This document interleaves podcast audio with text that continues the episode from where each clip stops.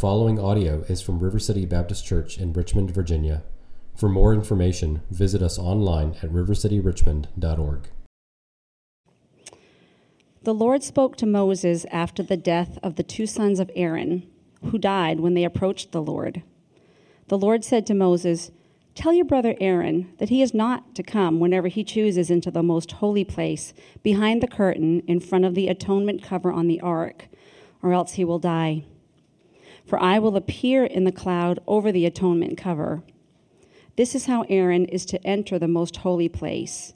He must first bring a young bull for a sin offering and a ram for a burnt offering. He is to put on the sacred linen tunic with linen undergarments next to his body. He is to tie the linen sash around him and put on the linen turban. These are sacred garments, so he must bathe himself with water before he puts them on. From the Israelite community, he is to take two male goats for a sin offering and a ram for a burnt offering. Aaron is to offer the bull for his own sin offering to make atonement for himself and his household. Then he is to take the two goats and present them before the Lord at the entrance to the tent of meeting. He is to cast lots for the two goats, one lot for the Lord and the other for the scapegoat. Aaron shall bring the goat whose lot falls to the Lord and sacrifice it for a sin offering. But the goat chosen by Lot as the scapegoat shall be presented alive before the Lord to be used for making atonement by sending it into the wilderness as a scapegoat. Aaron shall bring the bull for his own sin offering to make atonement for himself and his household. And he is to slaughter the bull for his own sin offering. He is to take a censer full of burning coals from the altar before the Lord, and two handfuls of finely ground, fragrant incense, and take them behind the curtain. He is to put the incense on the fire before the Lord, and the smoke of the incense will conceal the atonement cover above the tablets of the covenant law, so he will not die. He is to take some of the bull's blood and with his finger sprinkle it on the front of the atonement cover. Then he shall sprinkle some of it with his finger seven times before the atonement cover. He then shall slaughter the goat for the sin offering for the people, and take its blood behind the curtain, and do with it as he did with the bull's blood. He shall sprinkle it on the atonement cover and in front of it.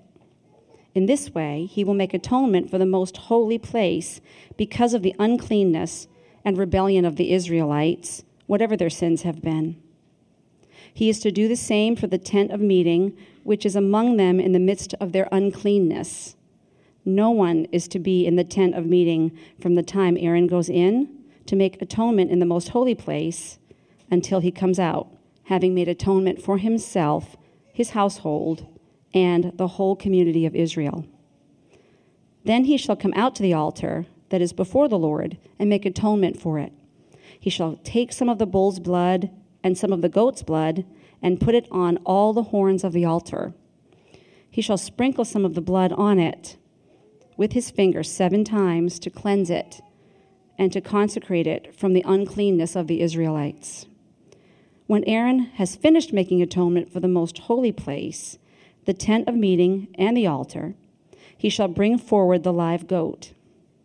He is to lay both hands on the head of the live goat and confess over it all the wickedness and rebellion of the Israelites, all their sins, and put them on the goat's head. He shall send the goat away into the wilderness in the care of someone appointed for the task. The goat will carry on itself all their sins to a remote place and the man shall release it in the wilderness. Then Aaron is to go into the tent of meeting and take off the linen garments he put on before he entered the most holy place, and he is to leave them there. He shall bathe himself with water in the sanctuary area and put on his regular garments. Then he shall come out and sacrifice the burnt offering for himself and the burnt offering for the people to make atonement for himself and for the people. He shall also burn the fat of the sin offering on the altar. The man who releases the goat as a scapegoat must wash his clothes and bathe himself with water. Afterward, he may come into the camp. The bull and the goat for the sin offerings, whose blood was brought into the most holy place to make atonement, must be taken outside the camp. Their hides, flesh, and intestines are to be burned up. The man who burns them must wash his clothes and bathe himself with water. Afterward, he may come into the camp. This is to be a lasting ordinance for you. On the tenth day of the seventh month, you must deny yourselves and not do any work, whether native born or a foreigner residing among you, because on this day atonement will be made for you to cleanse you. Then, before the Lord, you will be clean from all your sins. It is a day of Sabbath rest, and you must deny yourselves. It is a lasting ordinance. The priest who is anointed and ordained to succeed his father as high priest is to make atonement. He is to put on the sacred linen garments and make atonement for the most holy place, for the tent of meeting and the altar, and for the priests and all the members of the community. This is to be a lasting ordinance for you. Atonement is to be made once a year for all the sins of the Israelites. And it was done as the Lord commanded Moses. And this is the word of the Lord. I saw an open field so covered with dead that it would have been possible to walk across the clearing in any direction, stepping only on dead bodies without a foot touching the ground. That's how Ulysses S. Grant described the scene in the aftermath of the Battle of Shiloh in 1862. More Americans died in the Civil War than in the Revolutionary War, the War of 1812, the Mexican War, the Spanish American War, World War I, World War II, and the Korean War combined, making those years between 1861 and 1865 the bloodiest in American history. And the thing about it was, innovations in photography meant that ordinary citizens couldn't not think about all the carnage, as newspapers and pictures brought the front line to their front porch. So when the last shot was fired, and the two sides agreed to terms not 80 miles down the road from here, this newly reunited republic was left with this question Is there any meaning in all that blood? We come this morning to the Old Testament book of Leviticus, a book famous for its bloody descriptions of ritual sacrifice and atonement. And no day on the Israelite calendar was more bloody than the Day of Atonement. Day of Atonement, rather, instituted in our sermon text, Leviticus 16. So if you have a Bible, uh, turn to Leviticus 16, or you can also follow along on your service guide. As we look at the book of Leviticus, we'll ask ourselves the question what is the meaning in all that blood? Well, the meaning of all this blood, the presence of this elaborate system of sacrifice, meant that God was inviting sinners into his presence. But it also highlighted the inherent tension of a holy God drawing near to an unholy people. God had chosen the nation of Israel to be his special people. He promised his presence would dwell among them as they lived under his rule in his place. That's really the story of the book of Exodus. But for that to happen, something had to be done to make God's presence possible without A, compromising his character, or B, destroying the people. And so Moses kept writing. Exodus ends, Leviticus begins. The problem of God's presence remedied through sacrifice, none more important than those done on the Day of Atonement. So, if you're taking notes this morning, uh, it, I think the main point of this passage is this, and hopefully the main point of the sermon is this uh, God invites you to enjoy his presence, but there's a price of admission that's too high to pay someone is going to have to pay it for you. God invites you to enjoy his presence, but there's a price of admission that you cannot afford. Someone is going to have to pay it for you. The Day of Atonement was all about making God's presence possible. And to do that, God remedies a problem through a priest by a process for the people. And those will serve as our main points the problem the priest, the process, and the people. So we'll look at the problem in verses 1 and 2, the priest in verses 3 through 5, the process in verses 6 through 28, and the people in verses 29 through 34. You know, I could preach this sermon in two ways like an episode of Murder She Wrote or an episode of Columbo. So, Murder She Wrote works up to the big reveal at the end, the big who done it. Columbo starts with that reveal and then works backwards to show how he comes to figure it out. I'm going to do the latter. Much like my junior high and high school and college math homework, I'm going to be doing all this in heavy reliance on the answers in the back of the book, uh, particularly the book of Hebrews. The best commentary ever written on the book of Leviticus, and it comes free in your Bible. Because it helps us to locate Leviticus in its place in redemptive history, shows us where the puzzle piece fits within the big picture of the story of Scripture and shows us the organic progression from the Day of Atonement to what the Day of Atonement pointed to in the work of Jesus Christ. So let's begin with the problem, verses 1 and 2. The Day of Atonement centered on the tabernacle. The tabernacle was the place at this point in redemptive history where God's presence dwelled among the people. Basically, you had this very large, elaborate, mobile tent that's what the tabernacle was a very large, elaborate, mobile tent that was carried on poles uh, wherever the Israelites went on their way to the promised land. And in this tent, there were three sections. You had the outer court, where everyday sacrifices took place, and then you had a tent within the tent that made, was made up of two sections the, mo- the holy place and the most holy place. And the further you went into the tabernacle, the more holy the spaces became. And in that most holy place, you might have also heard it called the Holy of Holies, the Ark of the Covenant was kept. And the ark was like the footstool of God's earthly throne, the place where his presence, his glory was appearing in the form of a cloud. God's presence, mediated to the people through the tabernacle and through the priest, was threatened by one huge problem Israel's sin.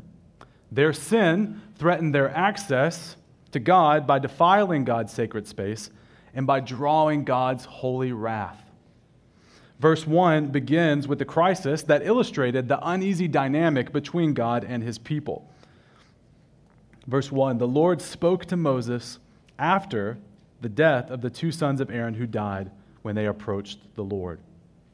The tabernacle had to be kept ritually clean, a word that is used a lot in Leviticus, or holy, set apart and two dead bodies on the tabernacle floor was about the most unclean and unholy situation imaginable.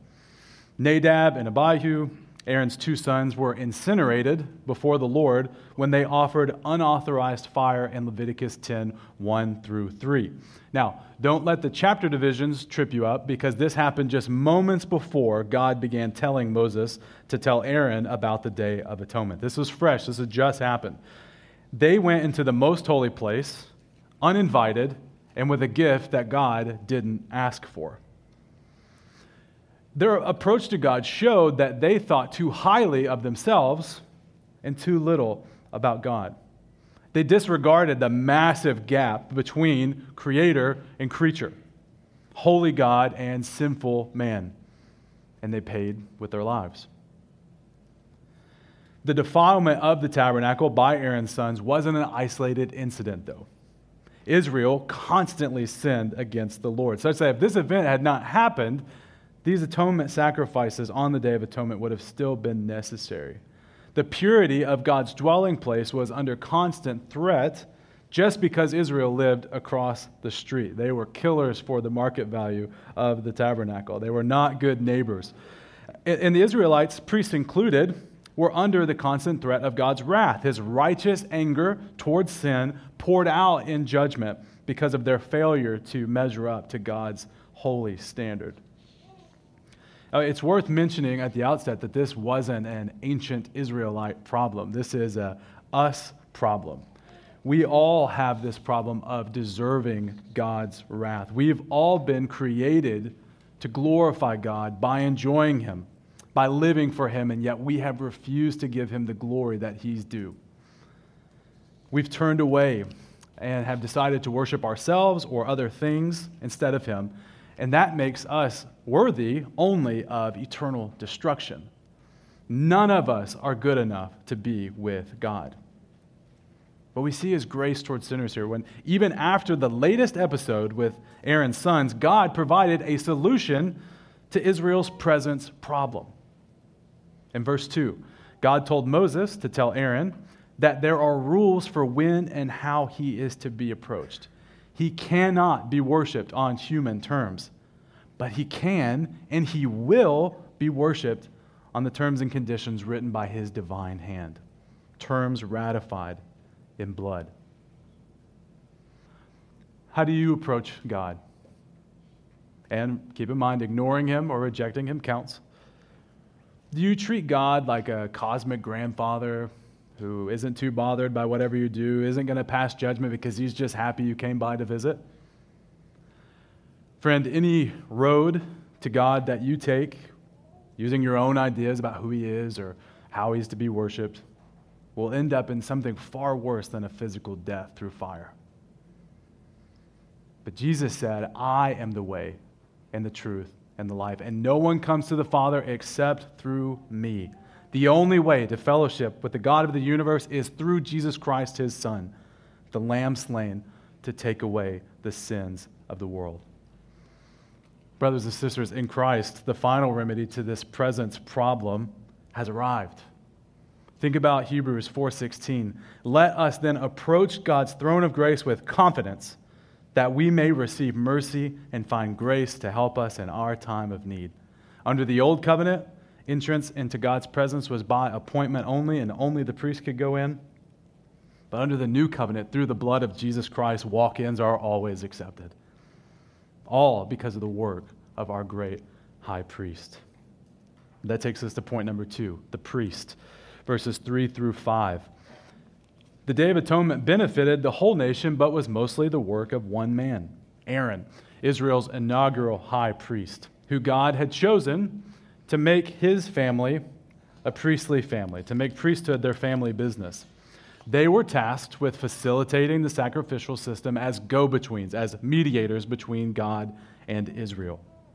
Now, only Aaron was allowed to enter the holy places to make atonement on this most holy day. Once a year, as we see at the end of the passage, Aaron would offer sacrifices to God that he prescribed, that God prescribed, to enable his presence among the people. The work of the high priest then was to unite God and man. To do so, though, Aaron had to prepare himself for his work verses 3 and 5. Just to summarize, God told him to gather the animals needed to complete the ritual. He'd need a bull and a ram to make atonement for his sins and the sins of his family, and then a ram and two goats uh, to uh, atone for the sins of Israel and uh, the, the rest of the people, all of Israel. So Aaron may be a high priest, but he's as sinful as anyone else. His presence inside the tabernacle compromised its purity too. He needed the blood of an animal just to get inside to the most holy place to offer the sacrifices. And then next, he has to get dressed. Verse 4 He's to put on the sacred linen tunic with linen undergarments next to his body. He's to tie the linen sash around him and put on a linen turban. These are sacred garments. So he must bathe himself with water before he puts them on. Now, interestingly, this linen tunic, however sacred, is less ornate than his usually priestly fit.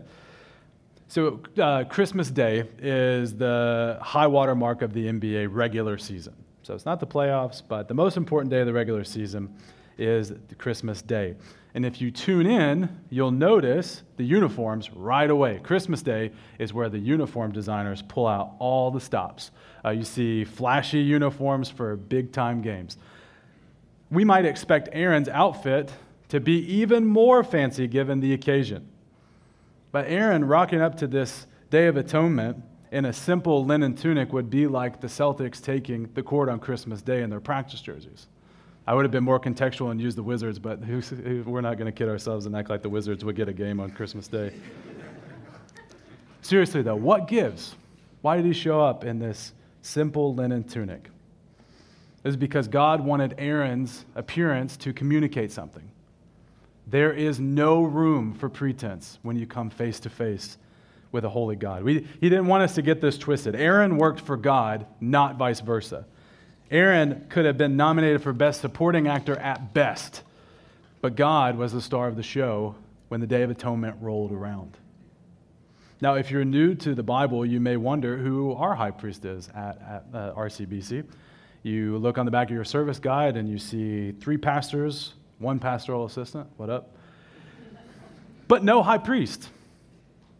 Well, that's because Aaron's main duty on the Day of Atonement was to make us look for a better priest, one who would come to do what Aaron could not do. And there are two things about Aaron that show us that he's ultimately not going to be able to provide the atonement to fully and finally forgive the people's sins.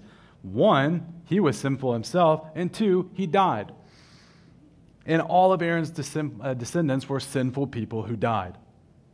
And that's why we read in Hebrews 7 23 through 27 Now there have been many of those priests, since death prevented them from continuing in office. But because Jesus lives forever, he has a permanent priesthood. Therefore, he is able to save completely those who come to God through him, because he always lives to intercede for them. Jesus is a better high priest than Aaron because he had no sin of his own to deal with. Jesus is a better high priest than Aaron because he rose from the grave and he isn't ever going back in. The eternal Son of God came, became like us in every way, except without sin, to be our mediator before the Father. His identity as one person who is fully God and fully man qualifies him to bridge the gap, to bridge it forever, so that he's always there at the right hand, praying for us. Brother and sister members, are you good enough for God? No, me either. But do you know who is? Our great high priest, the one who came, lived, died, rose, and ascended to bring us to God and to bring us to each other. Let's use this week to point, to one, point one another to our mutual advocate before the Father, the one the Father himself has provided for us. That's the priest. Now let's think about the process. Point three, the process, verses 6 through 28. So, verses 6 through 10, you may have picked up on this as Tina read, give an overview of the process on the Day of Atonement. And then verses 11 through 28 go over that same process in more detail. So, Aaron's day would start in the first section of the tabernacle at the altar where the daily sacrifices were made. There he'd slaughter the bull he brought for himself and cast lots to see which of the two goats he'd slaughter for the sins of the people. And the other goat, often referred to as the scapegoat, uh, would be left for later on, as we'll read. One of the last of his Day of Atonement duties was through his assistant to, um, to take this scapegoat and send it into the wilderness. Aaron then took the blood of the slaughtered bull and the slaughtered goat with him and entered into the most holy place, stopping at the curtain that served as the entrance. Before he got there, he had to burn incense on the incense altar to shield his eyes, to shield his vision from the fullness of God's glorious presence, lest he stop dead in his tracks, quite literally. And then we read in verse 14 He's to take some of the blood, bull's blood and with his finger sprinkle it on the front of the atonement cover. Then he shall sprinkle some of it with his finger seven times before the atonement cover. So God commanded Aaron to sprinkle blood seven times in front of and on the lid of the Ark of the Covenant, called here the atonement cover. You might be familiar with it being called the mercy seat, like in our song, Dear Refuge of My Weary Soul. And he's told to do the same thing with the goat's blood that he had slaughtered in verse 15. Again, seven times. Why seven? Seven in the Bible representing perfection, wholeness, completion. So even though the Day of Atonement, as we've uh, probably already picked up on, had to be repeated each year and ultimately would be superseded by the coming Messiah, there's a very real sense in which these sacrifices temporarily satisfied the demands of God's holiness. In verse 16, Aaron uh, says that Aaron did this not to make atonement for him or for the people, but to cleanse the defiled tabernacle, making it holy and habitable for God. He had sprinkled blood on every surface to stain remove Israel's sin.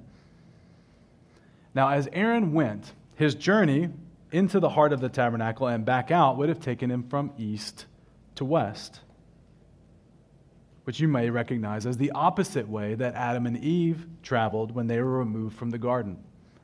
When he stopped at the curtain to burn incense, he would have been greeted by an embroidered angel, the same creature that God had placed at the entrance of the garden to block their way back into paradise, symbolizing that separation between God and man. That means the Day of Atonement was just one step in God's plan to reverse the curse of the fall, to reverse what happened when Adam and Eve brought sin into the world. The blood of this bull and this goat laid the groundwork for the people to enjoy God's presence. God purified his dwelling place with sacrifices so that they could draw near. Do you know that God has provided a dwelling place where we can draw near to him this morning? And it's not this building, but I am talking about the local church. Again, not a building, but the people. Jesus took on flesh, it says in John 1:14, and literally tabernacled, dwelled among us. When we're united to him, not only are we indwelt with the gift of the Holy Spirit, but God joins us together as living stones to make a spiritual house for himself, a dwelling place for God. Christ's shed blood makes us, all of us, members of River City Baptist Church, gathered just like this into a fitting place for God's presence. River City Baptist Church is holy to the Lord, sacred, clean, but only because of the one who died in our place. Which is a good segue into verses 20 and 22, 21, 21, 20 and 21 and 22, and the scapegoat. Verse 20. When Aaron has finished making atonement for the most holy place, the tent of meeting and the altar, he shall bring forward the live goat He's to lay both hands on the head of the live goat and confess over it all the wickedness and rebellion of the Israelites, all their sins, and put them on the goat's head. He shall send the goat away into the wilderness in the care of someone appointed for the task. The goat will carry on itself all their sins to a remote place, and the man shall release it in the wilderness. And what isn't mentioned, but what is implied, is that it was released into the wilderness to die. He doesn't get off any better than the other goat. But what we have here is a powerful picture of what Christians for centuries have referred to as penal substitutionary atonement. Penal substitutionary atonement, which is at the, the very center of what we believe as a church. Penal in that this scapegoat paid the penalty for the sins committed by the people. The animal experienced the wrath of God. Substitutionary in that the scapegoat experienced the wrath of God instead of Aaron and the people. The animal took Israel's place, receiving the judgment Israel had earned. All of this to provide atonement, to provide peace between God and man by removing the reason for the alienation in the first place, providing reconciliation in the face of humankind's rebellion against the one who created us. So, one goat's blood dealt with the effects of Israel's sin, the pollution it caused, and the other dealt with the sin itself. Israel's guilt went running out of the camp into the wilderness, ever, never to be seen again. The God that they had offended removed their sins from them as far as the east is from the west. Nothing that Israel did on their own could have earned them a place in God's presence.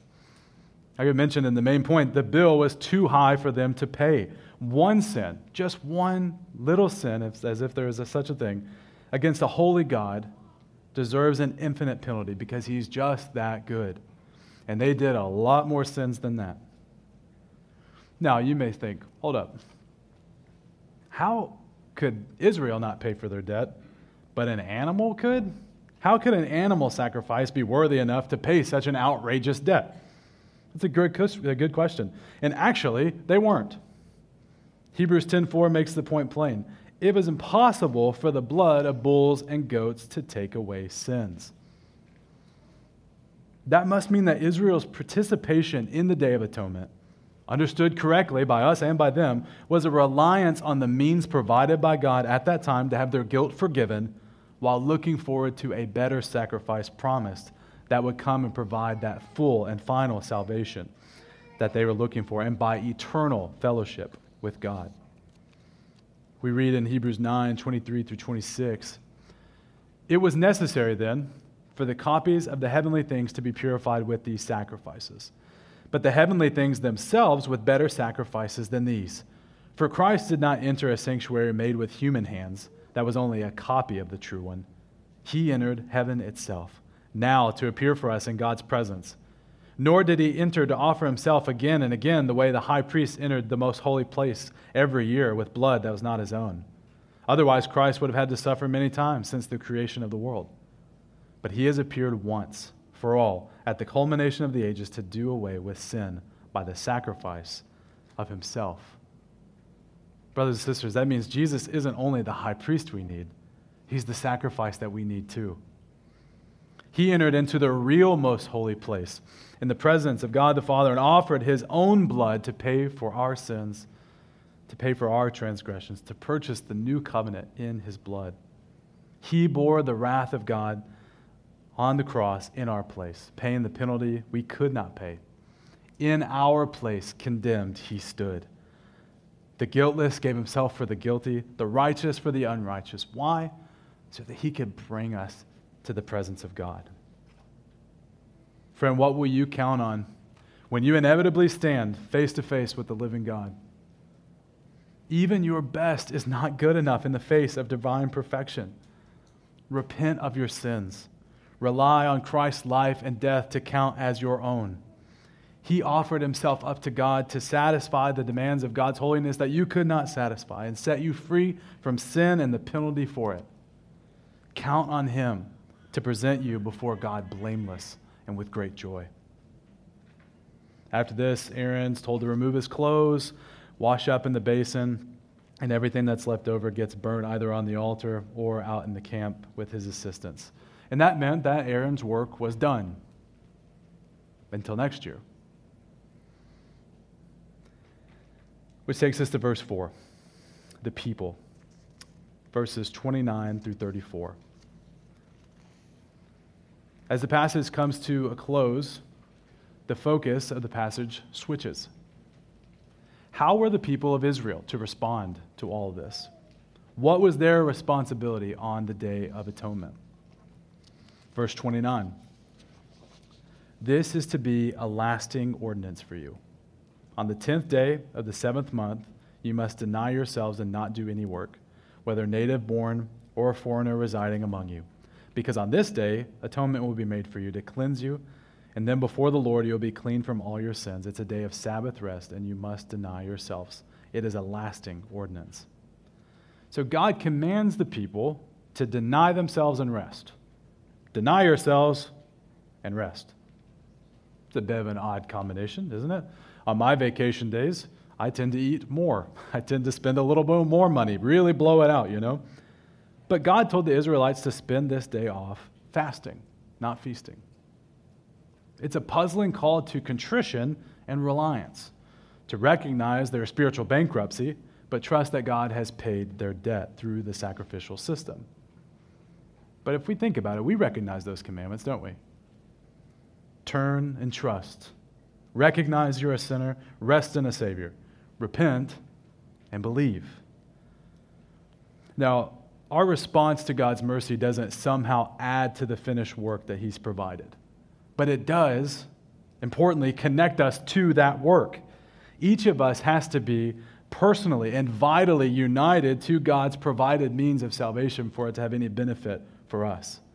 We can only receive the gift of salvation if we've repented and relied on the one whose blood secured it. So it, it, wasn't acceptable for the people of Israel to use the Day of Atonement as an ancient form of fire insurance faith. You know, the kind of faith that assents to the truths about God without genuine heart change, without any hatred of sin or love for God the kind of faith that assumes that proximity to the things of God counts as true devotion to Him. God was not and is not interested in giving people the blessings of His presence who have no interest in Him. Friend, don't assume that you're good with God because you go to church, pray from time to time. You can't be saved by being baptized or by taking the Lord's Supper. All those things are good. Those things, though, are the fruit of a heart transformed by divine grace, rooted in the finished work of Christ. If you haven't, take God's side against your sin. Cast yourself on Christ and find all of your happiness in Him. God told Moses to record all of this and to establish this Day of Atonement ritual as an ongoing ordinance. The Israelites had a yearly reminder of their guilt and their impurity before God, forced to remember that even though these sacrifices kicked the can of God's wrath a little further down the road, his holiness and their unholiness was still an issue. Faith in the Old Covenant was active participation in the means of grace that God provided then and hope of the fulfillment of God's promise in the future. And the point of what we've been saying is this to steal a phrase from the book of Hebrews we have that fulfillment now. Jesus Christ has come to do away with our sin completely. There is no wrath left for us to fear because his death satisfied it all. We don't have to fear that our impurity is going to bar us access to God because we're united to a high priest who is pure, unstained, standing as our mediator as we speak. Faith in this age of the new covenant looks backward as we remember what has been accomplished. Isn't that what we do when we take the Lord's Supper together? Jesus established the supper as an ongoing ordinance of rest. And it's not a fast, it's a feast. We gather around the table of our King and celebrate what he did to make us children of God through his body and blood. But we do also come together to look forward. The Lord's Supper is also a reminder that Jesus is coming back again. And when he does, he's going to take us to the place that God has prepared to dwell with his people, the new heavens and the new earth. Friends, there is good news in all this blood. The price to enjoy the presence of God was too much for any of us to afford. But praise God, Jesus Christ has paid it all. Let's pray. Our Father, we thank you that you have given your Son so that by the power of your Holy Spirit we can draw near to you. God, we ask that you would give us the gifts of faith and repentance, give us spiritual sight to see your glory, so that we can be transformed more into the image of your Son. God, we pray all these things in Jesus' name. Amen.